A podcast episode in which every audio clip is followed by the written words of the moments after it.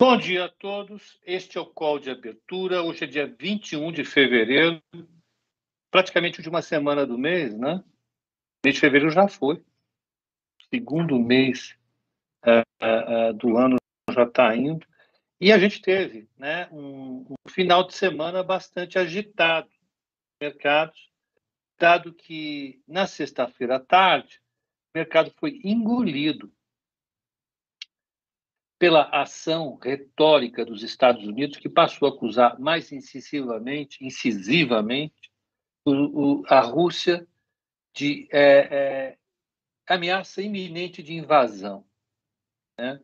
E, e, e, isso fez com que os mercados derretessem mundo afora, que o Brasil é, sossobrasse diante disso, fechasse no negativo, quando estava embalando dia bastante positivo, e, evidentemente, isso mudou totalmente o cenário, né? colocou mais tensão naquilo que já se dava por razoavelmente caminhado. A Rússia cancelou sua retirada e aumentou as tropas nas regiões fronteiriças à Ucrânia. Bom, tudo caminhou de forma tensa no final de semana, até que ontem o, o, o Macron, presidente da França, conseguisse é, é, agendar Putin com o uh, presidente da Ucrânia, que eu me esqueci o nome agora, uma e com o Biden uma reunião é, é, conjunta é, para essa semana, hoje inclusive. É, isso pode é, melhorar o ambiente, mas o fato é que, ao longo da madrugada, após esse anúncio, o mercado é, é melhorou bastante, é, os ativos sofreram uma, uma reviravolta importante, o, petróleo subiu, os futuros dos Estados Unidos subiram, os futuros de várias bolsas europeias que tinham é, operação, várias, eu digo, Londres, basicamente, é, e as bolsas asiáticas estavam em alta, mas é, é, depois viraram. O mercado está dando sinais bastante claros de que vai esperar é, as coisas é, esfriarem para efetivamente embalar de novo no modo é, risk on. os destaques, eu acho que para o dia, são a volta do minério de ferro ah, para um terreno de é, valorização pelo pouquinho. Deixa eu só ver uma coisa aqui. Uh, talvez eu tenha um problema na transmissão. Deixa eu ver aqui. Alex, está tudo bem? Tudo aí? certo, para mim tudo certo. Tá, tá, desculpe. Então, é, seguimos adiante. É, é, o petróleo. Vamos pegar como é que foram as bolsas. Primeiro, seguir o meu roteiro tradicional. Cachorro, cachorro velho na frente novo. O Nikkei, ele caiu 0,78, Hong Kong caiu 0,65, Shenzhen caiu 0,36 e a uh, uh, Sydney é, subiu 0,16. Austrália, a Bolsa da Austrália subiu 0,16. Uh, na Europa, os mercados estão oscilando bastante. É, Londres agora está no 0 a 0, Paris está com 0,86 de queda, o DAX de Frankfurt está com 0,37 de queda. E os futuros nos Estados Unidos pela seguinte maneira: o, uh, o S&P está com 0,18 de queda, o Dow está com 0,07 de queda e o Nasdaq com 0,44 de queda. Né? Uh, das commodities, peguemos-las aqui, o petróleo WTI, barril de petróleo WTI está com 0,26 de alto, o Brent está com 0,17 é, de alta, o gás está subindo, 5,30 lá fora. É, vamos pegar aqui. O ouro está com uma queda de 0,10, já foi maior essa queda do ouro. É, deixa eu pegar alumínio com uma queda de 0,16, cobre subindo 0,27, o níquel subindo 1%, o cobre subindo 0,13, as commodities agrícolas. Vou pegar aqui. As commodities agrícolas. O, o milho com 0,54 de alta, o, é, é, o trigo 0 a 0, a soja 0,47 de alta, o açúcar 0,68 de queda. Vamos pegar uh, uh, o minério de ferro. O minério de ferro tinha saído, uh, deixa eu pegar aqui um segundo, iron ore.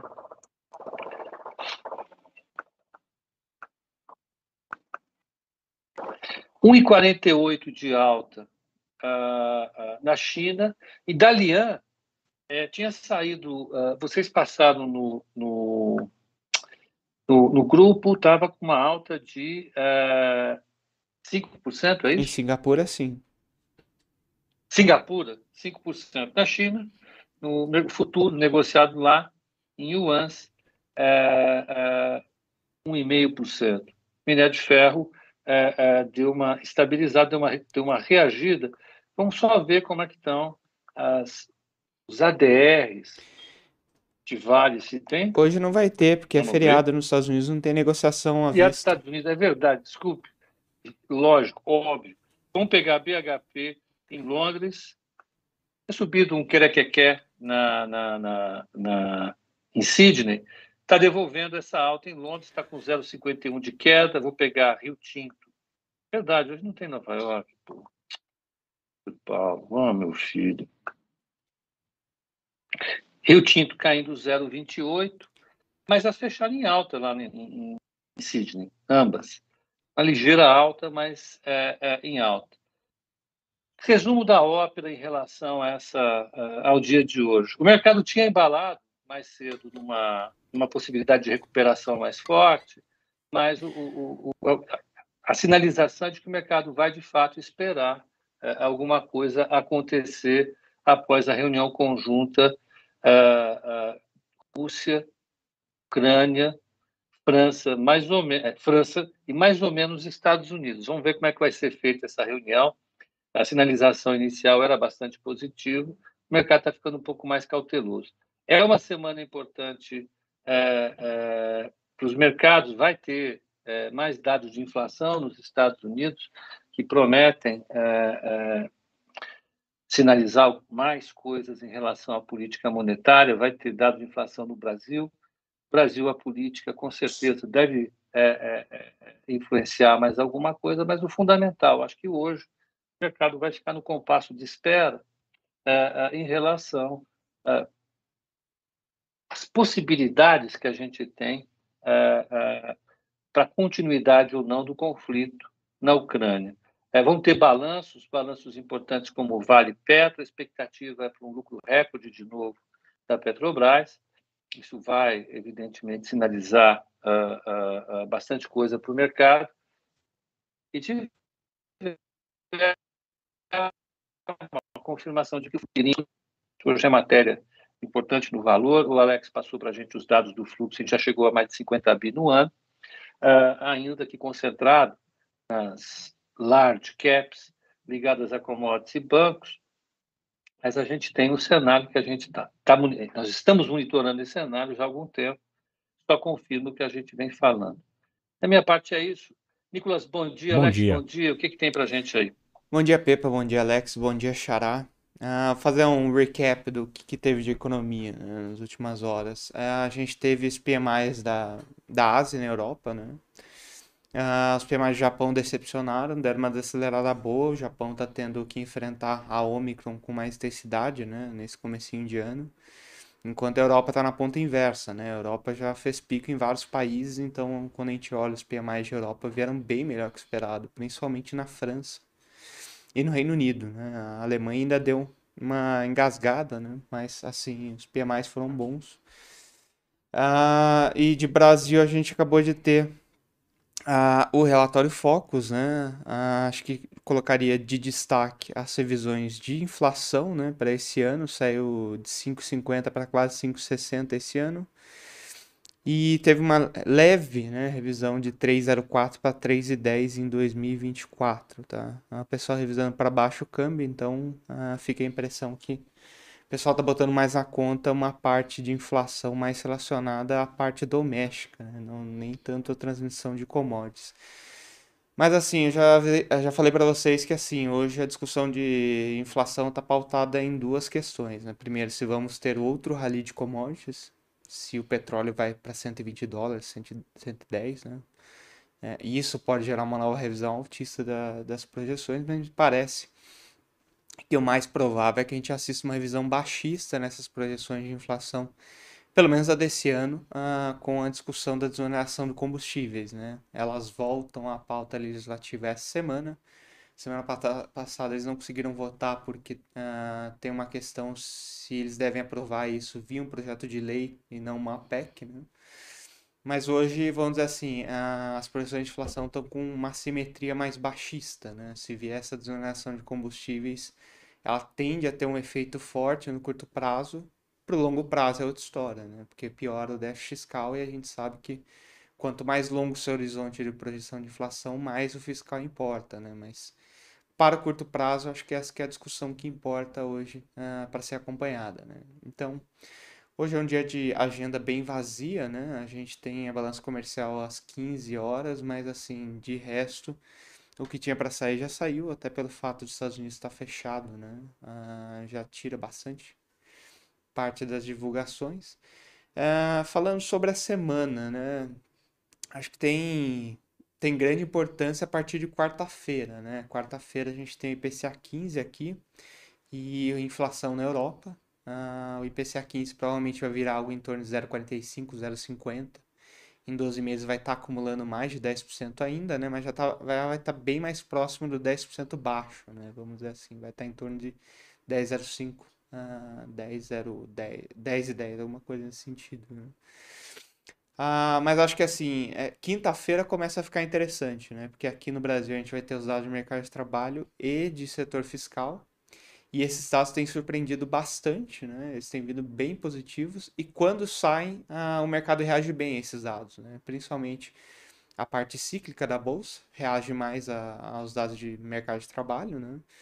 E os dados de fiscal têm ajudado bastante a curva de juros. Né? Então, quando sai dado de arrecadação e de superávit fiscal, geralmente o pessoal sai batendo os vértices é, do meio é, e a parte mais longa da curva. Né? Então, quinta-feira é um dia importante, até porque nos Estados Unidos também vai ter umas divulgações uh, bem interessantes. Né? A gente tem PIB do quarto TRI, é a segunda revisão, e tem venda de casas novas que geralmente impacta o mercado de juros.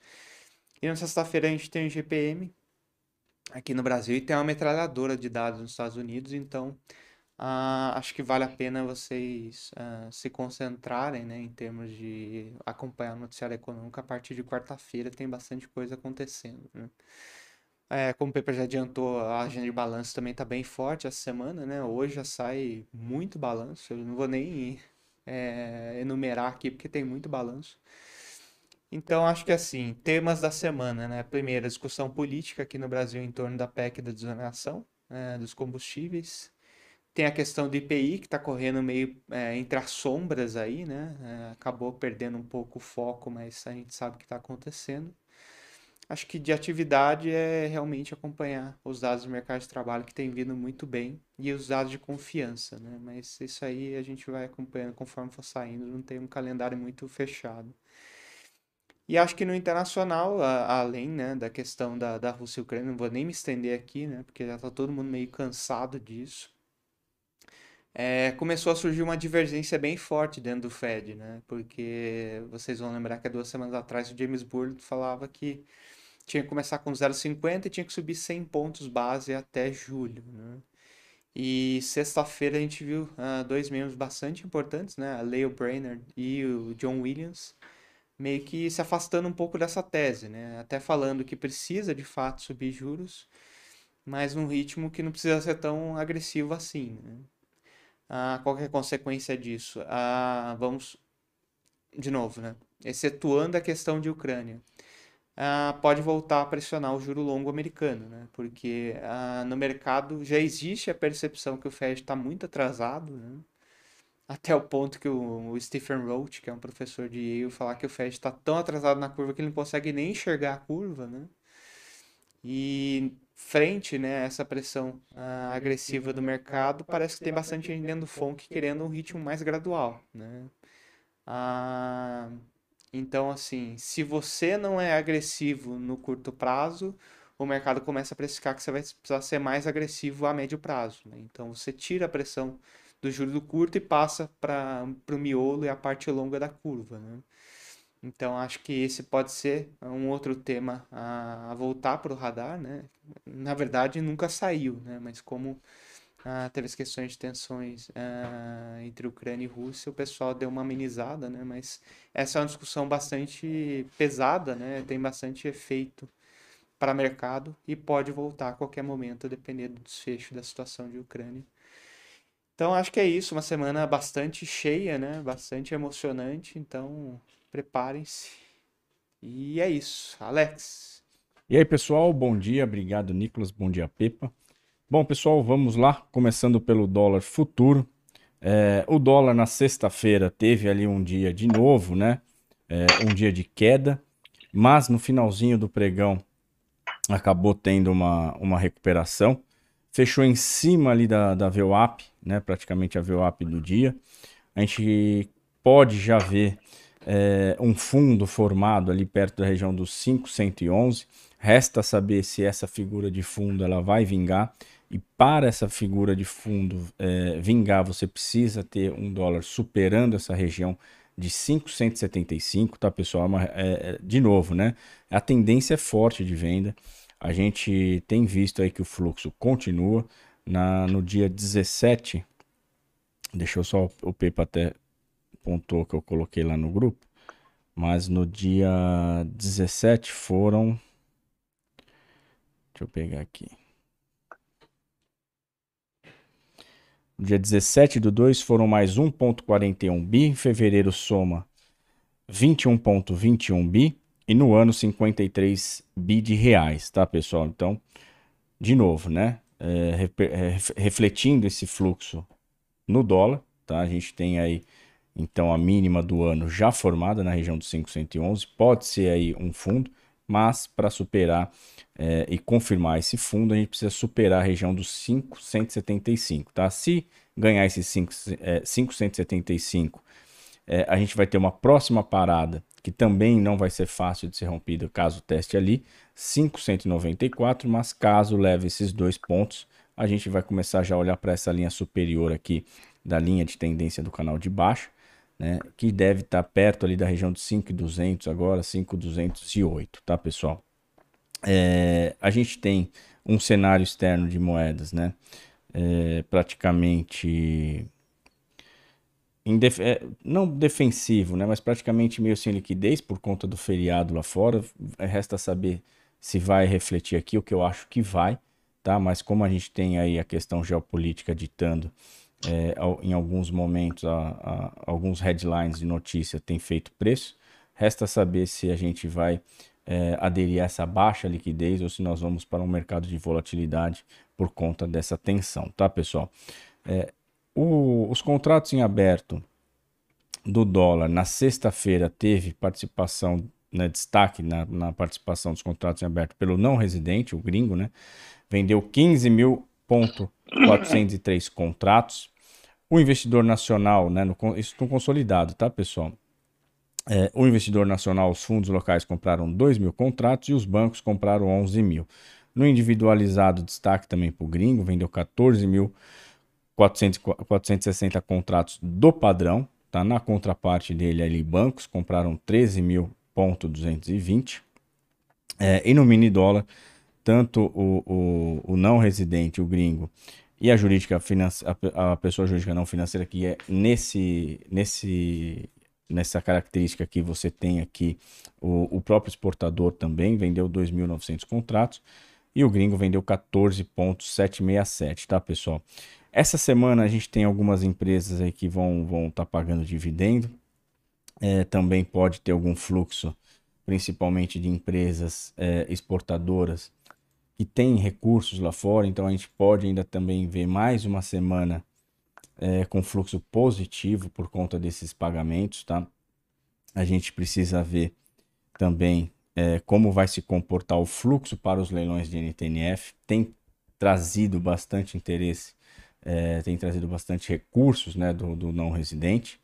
e tem feito preço principalmente como o nosso câmbio né, é D2, principalmente né, significa que você é, para, para participar desse leilão você precisa estar tá, é, iniciando a, a, a dos recursos dois dias antes da, do, do, do, efetivo do leilão, tá? Então a gente precisa ter aí, ficar de olho principalmente na terça-feira, amanhã, é, pode ter aí também um fluxo para esse tipo de leilão, NTNF, e também aí para pagamentos de alguns dividendos, tá? No índice futuro, a gente teve uma figura é, de realização, a gente até falou dessa realização na sexta-feira, a gente tem uma figura de topo também montado aqui no diário, veio testar essa linha vermelha que a gente havia colocado, superou até, né, fechou abaixo dessa linha que a gente havia comentado que era importante para dar uma continuidade na realização, que é o 114 mil é, e 200, 114 e 160, fechou abaixo até do, da linha é, inferior do canal de alta e agora a gente já consegue olhar para essa média é, mais intermediária que está no 112 mil 990. Caso perca essa região de 112,990, aí nós vamos olhar para aquele fundo lá embaixo no 110 560, tá? A gente tem alguns pontinhos aqui intermediário, tá, pessoal? Mas é, como a gente vem numa trajetória já bem forte, né, de, de, de alta, de recuperação ali dos 101 mil, 102 mil, é, eu prefiro não não dar nenhum alvo nesse miolo aqui, tá? Eu acho que se a gente realmente perder essa região e consolidar mais um dia de queda, levando essa região dos 113 mil, a gente já começa a olhar para esse fundo aqui de 110 e 500 110 é, e 700, tá? Pelos contratos em aberto do índice, a gente teve aqui no consolidado destaque por um institucional nacional, os fundos locais venderam 3.030 contratos, não residentes compraram 2.495 contratos e o pessoa física, né, pouco atuante, comprou 243 contratos, estoque aí perto de 6 mil contratos, 6.110 para ser mais exato, e bancos, né, também bem é, pouco expressivo, posições bem poucas expressivas, 284 contratos na parte compradora, tá? É, o índice, se a gente for falar de recuperação, né, ele precisa pelo menos voltar para dentro desse canal de tendência de alta e levar junto essa região dos 115 mil, tá? É, caso a gente tenha mais um fechamento abaixo dessa, dessa linha né, de tendência de alta, desse canal de tendência de alta, a gente já vai começar a ver uma, a, a parte compradora já um pouco preocupada com uma realização um pouco maior. A gente já havia comentado né, que o mercado ele estava devendo uma realização maior. Está sendo difícil a gente esperar essa realização. A gente vê os contratos, é, os aluguéis de, de ação batendo recordes, né? Então você vê que o mercado todo meio que posicionado aguardando essa realização, mas a gente vê também que o fluxo do, do não residente tem ditado aí parte desse, desse, dessa dificuldade né, em realizar e parte desse movimento aí altista em relação ao Ibovespa, tá? Então a gente precisa, se a gente for querer né, é, voltar para esse otimismo e trabalhar mais uma vez um, um, um, uma onda de impulsão dentro desse canal de alta, precisa então fechar acima de 115 mil, principalmente aí é, voltando para dentro do canal de alta, tá pessoal? A gente já está aqui nos leilões, faltam alguns é, segundinhos para abrir. O índice futuro, por enquanto, no 114.470. O dólar futuro 5156, fecha, lembrando que o fechamento dele foi ali no 5146 e 50, então abrindo um pouco acima já do, do fechamento. O índice é, abrindo também acima do fechamento, né? É, agora já quase ajustando para o 0 a 0, 114,250. É, mas a gente tem tudo aí para ter um dia aderindo mais ao, ao, ao feriado lá fora, tá? É, acredito eu que se não tiver nenhuma notícia em relação à questão Rússia e Ucrânia, a gente vai, pode ter aí um dia, talvez, é, com baixa, baixa liquidez e, e, sem muita volatilidade, tá bom, pessoal? Vamos aguardar aqui essa, essa abertura. E já. Como é que tá o DI 2025? deixa eu pegar aqui, peraí.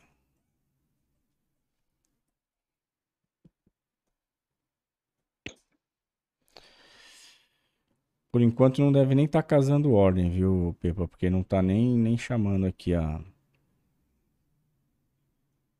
É. Mercado de juros ausente. também ausente. Ó, o dólar já abriu. O dólar abriu a 5,140,50. Saindo agora a 5,142. O índice também abriu com, com 0,20 de alta a 114,320. Negociando aí agora 114,380, 350. Os mercados praticamente bem perto aí do 0 a 0, viu, Pepa? É, é a tendência. Hoje ninguém vai se aventurar, como você falou, a não ser que exista uma sinalização bastante efetiva. O mercado vai esperar o feriado. Né? É isso. Acho que, que, que reforçando, reforçando bastante a, ah, desculpe, eu estou com eu estou com as mensagens ligadas, reforçando bastante o fluxo é, estrangeiro, que pode dar o tom são os balanços. Deixa eu só colocar aqui para vocês é, é, o calendário de balanços. Eu acabei não colocando, deixa eu só achá-lo aqui. Eu já tinha separado. É, vamos colocar aqui o calendário de balanços. Hoje sai o açaí a CVC, amanhã Telefônica, Localiza, Raia do Brasil, Brasil Foods e 3R, Petróleo. Ah, na quarta-feira sai a Petrobras, mais uma vez, é, é a expectativa de um lucro recorde. A Eletrobras, a Gerdau, a TIM, Ultrapar, Grupo Mateus, Sul América, Pão de Açúcar e Minerva. Na quinta-feira sai a Vale, Ambev, TCR, Ipera, Locamérica, é, Azul e IRB. Então, é uma semana recheada de balanços. Eu acho que a gente vai, vai ter a confirmação ou não do fluxo de gringo com essas large caps que vão, vão soltar resultado depois dos bancos. Eu acho que gringo está aguardando isso isso pode dar uma motivação local uh, para o mercado, né, a, a, despeito uh, uh, de uma melhora que vai acontecer lá fora. Então, relativo para essas ações é positivo. Então é isso, Alex. É isso. Da minha parte é isso. Bom dia para todo mundo. Até o call de fechamento hoje, 18h30. Bom dia, pessoal. Excelente segunda-feira, excelente semana. A gente se vê amanhã. Valeu. Pessoal, ótima segunda para todos, ótimos trades. Não esqueçam de deixar o like, tem bem mais gente visualizando do que deixando o like. E até amanhã. Bom dia, pessoal! Retomando nosso código de abertura nessa segunda-feira, dia 21 de fevereiro. Bom, vamos lá agora falar um pouquinho sobre o noticiário corporativo. Estou aqui com o Matheus Giaconelli. Bom dia, Matheus. Bom dia, Bruna. Bom dia a todos do call. E vamos aí ao na segunda-feira, né? Começando mais uma semana, praticamente a última semana do mês de fevereiro. Então, vamos ver o que essa segunda nos reserva aqui no noticiário corporativo, tá? É, no corporativo não tem muita coisa, tá? De notícia até então, tá? Mas começando pelo que está acontecendo lá fora, principalmente com commodities, né? Tendo em vista a importância do, desse tipo de bem para a Bolsa Brasileira devido a grandes empresas que estão é, que fazem parte da nossa bolsa e tem um peso considerável, tá? Então, começando aí pelo minério de ferro, tá? Ele negociado lá em Dalian teve alta de 4,74% a 111 dólares e 68 centavos. Então, é, o minério de ferro se recuperando após é, as quedas da semana passada por conta da intervenção do governo chinês tentando controlar os preços de produtos siderúrgicos, tá? Então, basicamente falou para as empresas que tinham estoques em minério começar a liberar esses estoques e hoje se recuperando. Em Singapura também teve alta dessa commodity de 4,31% a 139 dólares e 25 centavos. Agora, é, falando, né? Isso pode recuperar e ajudar as empresas do setor, tá? Então vamos ficar atentos aí a Vale, CSN, Uzi Minas, Gerdau, que podem ter aí uma recuperação por conta de, do, da elevação dos preços dessas, da matéria-prima da commodity metálica, o minério de ferro. Agora, só olhando aqui o petróleo, é, com, como ele está agora, a hora que eu vi de manhãzinha, estava em alta, em alta leve. Agora, olharemos novamente.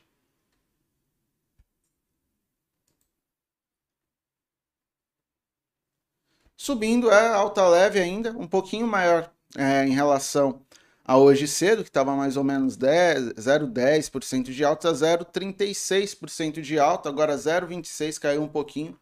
Vou colocar aqui, ó, a 91 dólares e 62 centavos, tá? Também ficar de olho aí nas empresas do setor.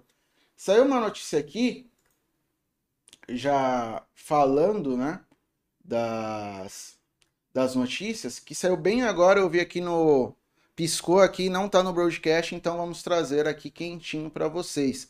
Então até vou olhar se no sobre Enalta e já trazer porque é do setor. Ver se o broadcast já trouxe alguma coisa de Enalta também, para ficar mais rápido. E ganhar tempo. Colocar Enat. Vamos ver se já está aqui. E está aqui. Na verdade, ela vai retornar retorno do poço 7 ATL 4HB Rio de Janeiro S, no campo de Atlanta. Então ela comunicou que vai retornar a produzir nesse poço. Ele voltou a produzir cerca de 12.500 barris de petróleo por dia contribuindo para a produção total da companhia, que totalize cerca de 21.500 é, barris de petróleo aí por dia, tá? Então, uma notícia positiva, tá bom, para a Enalta. É...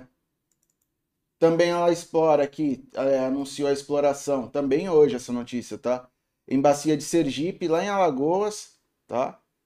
Então, é, a perfuração do poço está sendo realizada por uma sonda West Saturn da Seed Real, tá? Em lâmina d'água, etc. Então, boas notícias, tá? E ela tem ali uns parceiros e parceiros grandes, como a ExxonMobil e a Murphy Oil. Então, perfurando aí os poços junto com a Enalta, tá? Então, notícia boa para a empresa, além daí dessa leve alta do minério de ferro perdão, do petróleo, tá? É, então vamos para as próximas notícias, tá? Saiu o balanço, já tem um hoje que é de Cosan, mas vamos aqui as demais notícias. Vamos falar aqui, como a gente já está falando de minério, é, de minério, de petróleo, então vamos falar aqui de petroquímicas primeiro e de, de combustíveis, tá? Então começando com Braskem, é, mais um, passo ao novo mercado da B3, então, em termos de governança corporativa, o grau mais alto ali para o caso para Braskem, ela entrando novo, em um novo patamar, tá? O, um acionista da Braskem optou por converter 21.440 é, ações preferenciais classe B em 4.720 ações preferenciais classe A. A empresa precisa primeiro fazer essa conversão dos acionistas para, em segundo lugar, converter todas as ações preferenciais, PN, para as ordinárias ON, com direito a voto. Na próxima sexta-feira, 25, em Assembleia Geral, os acionistas é, irão votar a, a, conversão da totalidade das ações é, preferenciais é, classe B para as preferenciais classe A, na razão de 2 para 1, um, conforme o julgado. Tá? Por que isso precisa acontecer? Porque quando você entra no novo mercado, todas as ações da empresa elas precisam ser é, ordinárias, tá? Então são aquelas é, com direito a voto, mas isso significa que mesmo sendo originárias, o, o acionista continuará ali recebendo os dividendos, tá? Então quando a gente olha alguns papéis, por exemplo, que estão no novo mercado, é, não tem, por exemplo, é, 3 e 4, é, e por aí vai. É, 3, 4 e a Unity, ou seja, a preferencial, a ordinária e a Unity só tem a ordinária, tá? Então são características aí da empresa que está no novo mercado. e isso está relacionado a. Porque, por exemplo, você só tem ordinárias e todo mundo pode ter voto, então você pulveriza um pouco da concentração das decisões. Então, isso é um mecanismo de governança corporativa. Tá? Além de ser importante para vocês saberem, isso impacta de certa forma, porque dá uma perspectiva de mercado que há maior transparência para os investidores, é, para os tomadores de dívida, para os credores, porque tem outros critérios que a empresa precisa cumprir, entre eles esses de, é, de transparência, né? Então reduz aquele risco de assimetria de informação. Então, e para também quem aí quer virar colega de mercado financeiro, é um tema que cai em praticamente todas as certificações, tá? Então, algo bem importante para vocês saberem, tá? Continuando com setores próximos, análogos aí com ou que é, tem alguma relação com petróleo, tá? Com alguma commodity que nós comentamos. Resultado de COSAN. COSAN no quarto trimestre de 2021 chegou a 411,2 milhões né, de lucro líquido ajustados, tá? Isso em reais. Uma alta de 58,5% na comparação com o mesmo período de 2020. É, o lucro contábil foi de 1,277 bilhões, tá? Já o EBITDA pro forma ajustado atingiu 2,8 bilhões, queda de 6,1% ante o mesmo período de 2020. Esse impacto foi relacionado à quebra de safra do milho, da Rumo, né? Semana passada a gente falou do resultado de Rumo, apesar do resultado ruim, ruim não, né? Um pouco aquém. É... As perspectivas do mercado continuam de compra para Rumo foram positivas, em termos de perspectivas para frente, essa quebra de safra está relacionado aí a, como nós vimos aí, questões relacionadas à seca, é, no que diz respeito a é, quebra de safra também de outras de outras commodities. Você vai falar, tá, mas o preço dos produtos acabaram aumentando, tá? O preço aumentou, mas ela reduziu né, a quantidade. Então, é, as empresas que transportam elas acabam perdendo volume. E para transformar e para poder transportar e chegar lá no fornecedor, ele já está pagando mais caro pelo, pelo produto. Então, para conseguir competitividade, a empresa acaba reduzindo o frete.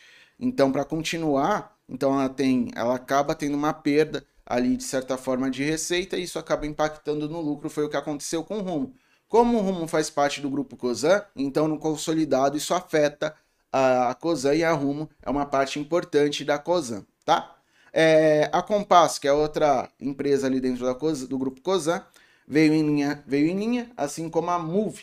As despesas corporativas também ficaram acima das expectativas, enquanto o forte lucro de 1,2 bi superou e o esperado devido aos ganhos contábeis da aquisição da Radar, compensados por maiores despesas financeiras com oscilações cambiais, tá? Oscilação cambial interfere, né? Porque você tem ali o preço ali da, das commodities que acabam sendo levadas, então, e também do preço do combustível, isso afeta aí a companhia, tá? Então, notícia boa, tá? Aí tem um comentário aqui uh, de uma grande casa, que no caso, cadê? É, o BTG, tá? Falando que considera aí que a empresa é bem administrada, é, que oferece aos investidores maneiras é, de obter exposição aos negócios de alta qualidade, né? Então, é, e realmente a COSAN é um grupo bem interessante e se expõe a outras, é, a vários negócios aí, tá? É, aqui veio até, né, na alta, meio, veio parte daquela notícia, né, que eu comentei aqui. Então, uma delas, aqui falando do, do bloco lá no relacionado à, à sonda lá, o S Saturn, né? Então, é perfuração desse, desse poço aí é, exploratório, tá? É, agora, voltando aqui lá para cima agora, Embraer, tá? Ela informou que há pouco entregou 55 jatos no quarto trimestre de 2021, sendo 16 comercial, comerciais e 39 executivos, 26 leves e 13 médios. Com isso, a companhia fechou o ano com a entrega de 141 jatos sendo que entre eles 48 comerciais e 93 executivos. 31 de dezembro, a carteira de pedidos firmes totalizaram 17 bilhões de dólares o valor mais alto desde o segundo trimestre de 2018. Uma notícia bem positiva para a empresa, tá? É, ainda sobre a empresa, o Conselho de Administração da fabricante aprovou a pausa de três anos no programa de desenvolvimento do jato E-175-E2. A empresa atribuiu a decisão às discussões entre principais companhias aéreas norte-americanas e os sindicatos de pilotos a respeito do limite de peso máximo de decolagem é, das, aeronaves, das aeronaves com até 76 assentos além das condições de mercado global de aviação comercial e o contínuo interesse pelo atual jato E-175 no mercado norte-americano.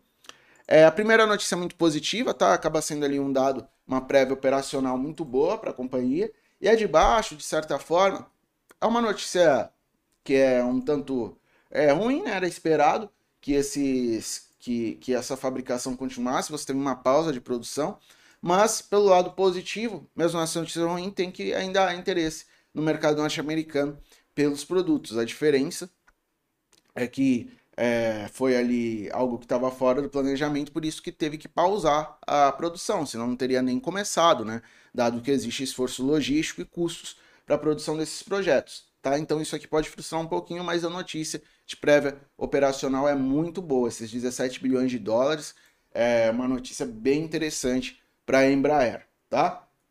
É, agora falando de VEG Eletrobras. A VEG assinou um contrato com a CGT Eletrosul da Eletrobras para o fornecimento de 72 aerogerador, 72 aerogeradores de 4,2 megawatts, incluindo logística, montagem e comissionamento, além de dois serviços de operação e manutenção ao longo da vida útil do projeto no valor de aproximadamente 2,1 bilhões de reais. É, os aerogeradores serão instalados no Parque Eólico de Coxilha Negra, em Santana do Livramento, no Rio Grande do Sul, Brasil, totalizando 302,4 megawatts de capacidade instalada.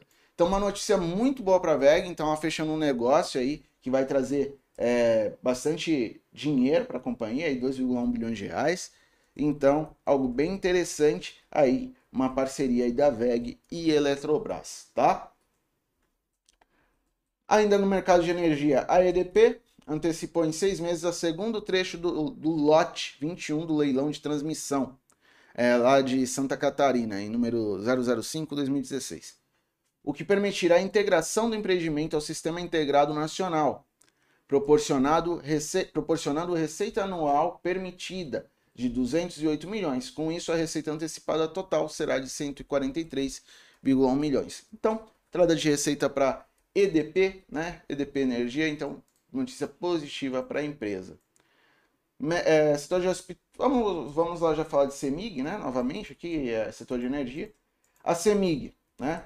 É a CPI da Assembleia Legislativa de Minas Gerais, que apura os possíveis, possíveis irregularidades na gestão da CEMIG e pediu ao Ministério Público Estadual, em seu relatório final, o indiciamento de 16 pessoas e recomenda ainda a abertura do processo de improbabilidade administrativa.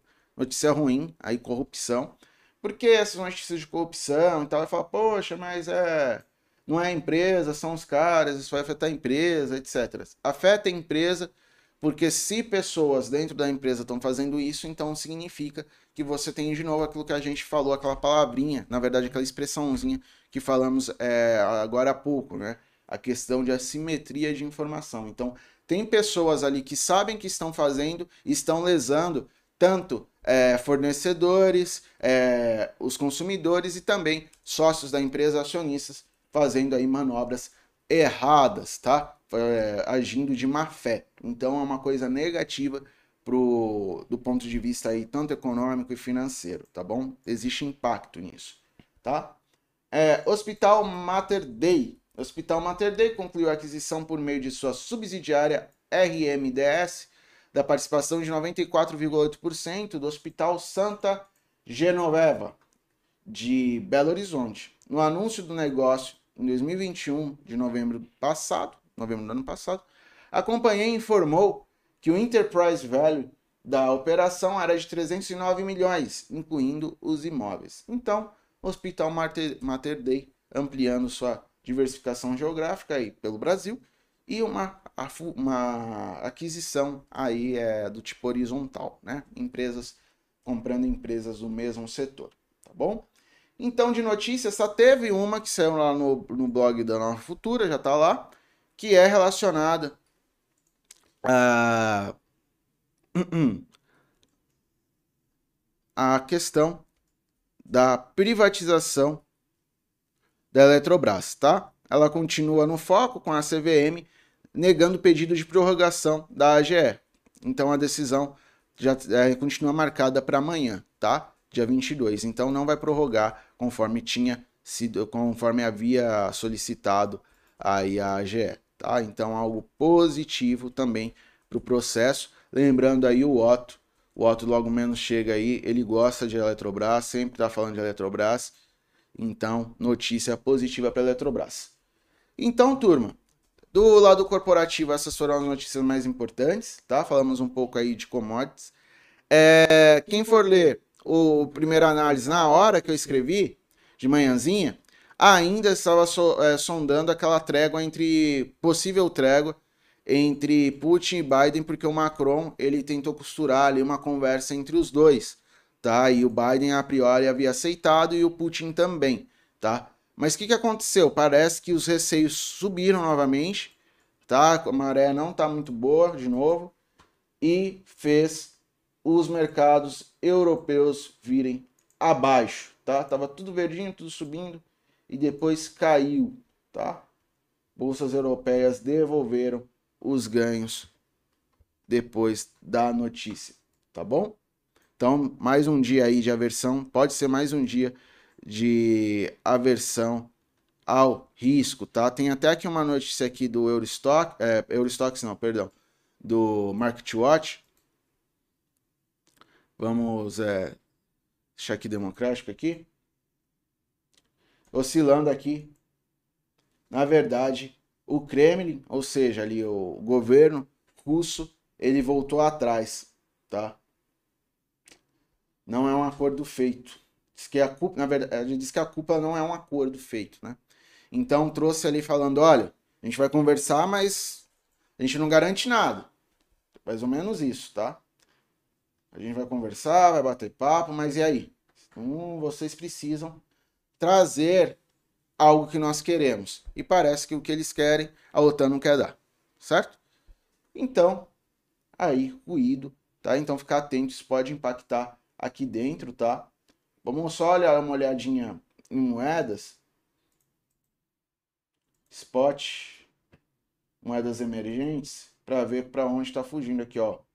Dólar se valorizando frente ao real, frente ao rublo já era esperado, né? Moeda russa, né?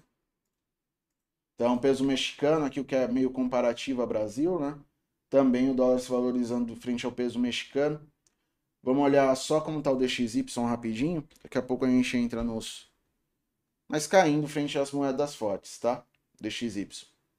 0,08. Uma estabilidade, tá bom? Então ficar atento a essa, esses ruídos na geopolítica e como isso pode impactar Brasil, tá? Inclusive já vamos ver os futuros com Bruna Sen. Bruna, vamos olhar aí os futuros, índice, né? Dólar, e juros? Vamos lá. Uh, bom, deixa eu tô compartilhando a tela aqui.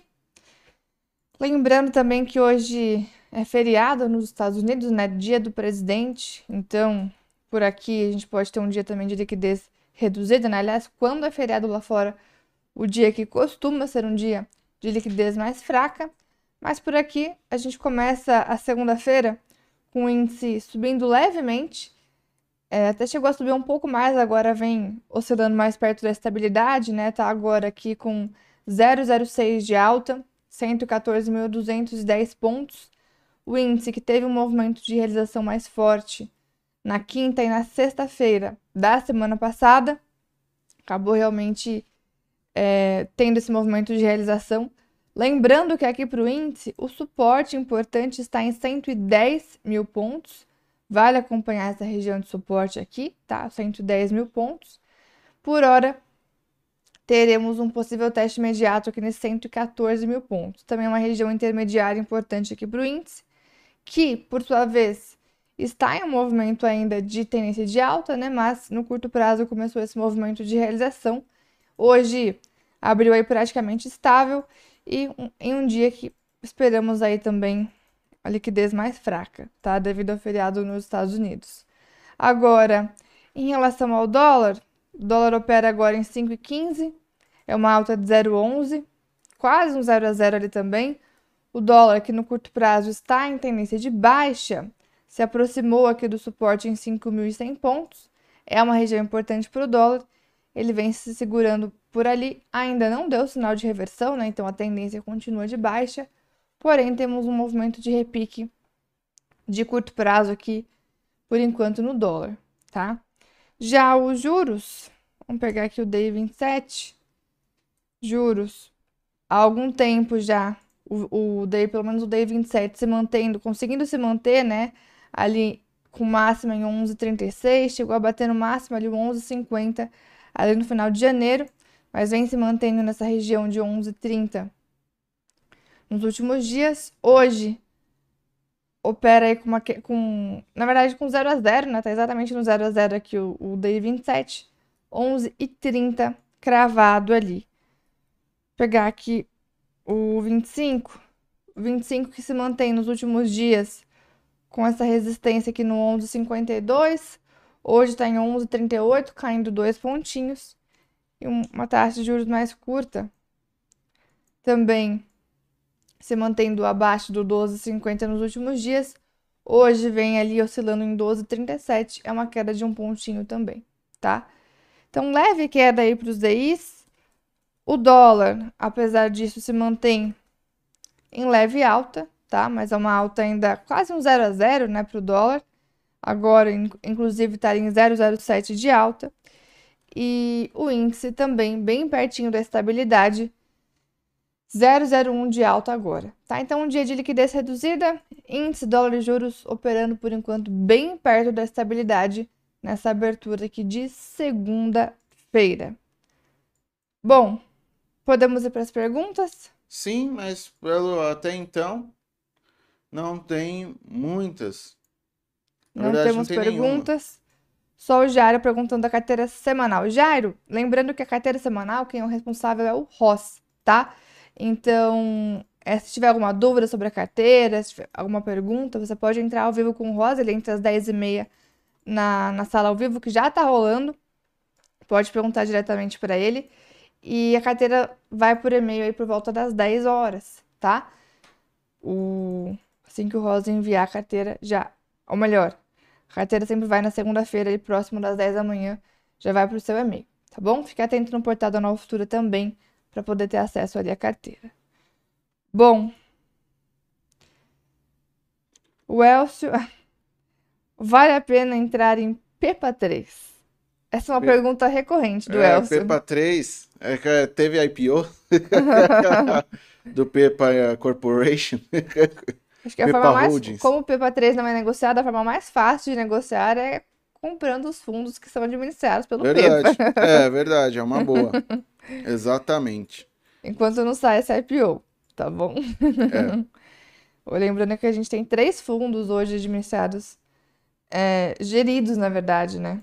Sim. Por ele aqui na Nova Futura, tá? Um fundo multimercado, fundo de ações e fundo de renda fixa. Tá na nossa prateleira de fundos, vale dar uma olhada ali. Já que você sempre é entusiasta nesse IPO de PEPA 3. Essa é a forma mais fácil, acredito, tá bom? É. Uh... Aí. Sem mais perguntas, é isso? Sem mais perguntas. Deixa eu só ver aqui se o, se o Ró já disparou pra gente a carteira semanal. Eu já, eu já adianto pro Jairo e pro pessoal, então. Deixa eu pegar aqui. Já que não temos mais perguntas. Talvez a turma já deve estar tá em clima de carnaval, né? Quando que é o carnaval? Semana que vem já. Ali, ó. Próximo fim de semana já é a emenda do carnaval. Ó, vamos lá, para adiantar aqui, então. Ó, essa semana tem carteira sim, tá? O Roger mandou aqui. É... Cinco ativos. CSN, Petrobras, Suzano, Transmissão Paulista e Vale, tá? Então, CSNA 3, Petro 4, SUSB 3, TRPL 4 e Vale 3. São os ativos da semana aqui. Dá até para colocar aqui, ó. Ó. Tá aqui, tá? Deixa eu ver se dá pra pedir pro Nicolas colocar aqui na tela. Prontinho. Não teve carteira na semana passada, né? Então, para essa semana são esses ativos que estão na tela aqui. Ok? Ok. Então, sem mais perguntas aqui, o Paulo Reis ele comenta aqui, nos dá bom dia, bom dia Paulo Reis, bom dia turma. Então, já que não há perguntas, Bruna, Vamos encerrando por hoje? vamos encerrando por hoje. Acho que a turma já está em clima de ziriguidum. Então, é... deixa eu ver até se saiu mais alguma coisa importante aqui. Comentar. Dia de feriado nos Estados Unidos, né? Até para quem já conhece operadores de day trade que É. não, costuma não, costumam não operar nesse dia também, né? Visto que Verdade. É um dia de liquidez reduzida, então o pessoal deve estar aproveitando para emendar segunda-feira, depois vai emendar semana que vem de novo, né? É, e não teremos pregão segunda, terça e quarta, a bolsa só abre uma da tarde. vida boa essa vida de trader, né? Então, turma, então é isso, tá? É, da minha parte, eu desejo uma ótima segunda para vocês. Um dia. Pera aí, surgiu uma aqui. Gerson, Bruno e Matheus, como se proteger em caso é, de continuar esse conflito? Comprar dólar ou manter o dinheiro na conta, tá? Você disse na conta da corretora investido em ações, né? É, tem ações que tendem a absorver menos esses impactos, né? Principalmente quando são ações é, de setores ali mais seguros, tá? É, quando você diz em comprar dólar, na verdade, isso depende, porque, por exemplo, ó, é, semana passada, semana passada que aqui eu acho que a gente, que nós não teremos aqui o, é, não tem o PowerPoint aqui, mas o que que acontece? O fluxo de investidor estran- estrangeiro, né, é, veio bastante para o Brasil, né, e o dólar caiu, né? Você pode comprar dólar aí se você estiver pensando em um hedge para outra situação. Não necessariamente o dólar vai subir, é, no, é, digamos assim. Vamos supor que tivéssemos a resolução agora dessa, dessa questão. Vamos supor que nessa cúpula tivesse ocorrido alguma coisa. Realmente não faria muito. não teria dado tanta proteção assim. Mas por outro lado, é positivo porque se realmente se intensificar muito, haverá uma fuga para ativos mais seguros. Aí o pessoal vai, vai vender real e vai comprar dólar. Então existe essa possibilidade também. Você quer fazer alguma colocação, Bruna, quanto a Acho isso? que o ideal é a gente manter sempre uma carteira bem diversificada, né? De acordo com o seu perfil, é, manter uma carteira bem diversificada. Acontecem alguns eventos ali ao longo do, do, do- ao passar do tempo que acabam trazendo um pouco mais de risco, mas se você mantém uma carteira bem diversificada, sempre rebalanceando essa carteira, talvez, é, se você enxerga realmente uma possibilidade de um risco mais elevado, você talvez reduzir um pouquinho a sua, a sua posição ali em ações é, e aumentar em dólar, como o Matheus falou, mas acredito que, inde- independente dessa, dessa questão de cenário, manter uma carteira diversificada sempre é um bom negócio. Tá bom? Exato. Bom, então vamos ficando por aqui, né? Segunda-feira de feriado nos Estados Unidos, semana aí pré-carnaval, acho que o pessoal já tá é, aproveitando para emendar a, o- a segunda-feira, né? Então, nós vamos finalizando um pouquinho antes, não temos mais dúvidas por enquanto por aqui. E aproveito para desejar para todo mundo aí um ótimo pregão, bons negócios para quem for operar aí ao longo do dia. Quatro e meia tô na sala ao vivo para poder acompanhar as operações de swing trade e possíveis novas oportunidades de operações para a semana, tá? Para quem perguntou da carteira semanal, então fiquem ligados que daqui a pouco ela vai ser disparada sim. Hoje vai ter carteira semanal. Já dei um, um spoiler aqui sobre os ativos que o Ross já mandou. E então é isso, né? Não se esqueçam do like aqui na transmissão. Um ótimo pregão para vocês. Ótimo pregão, turma.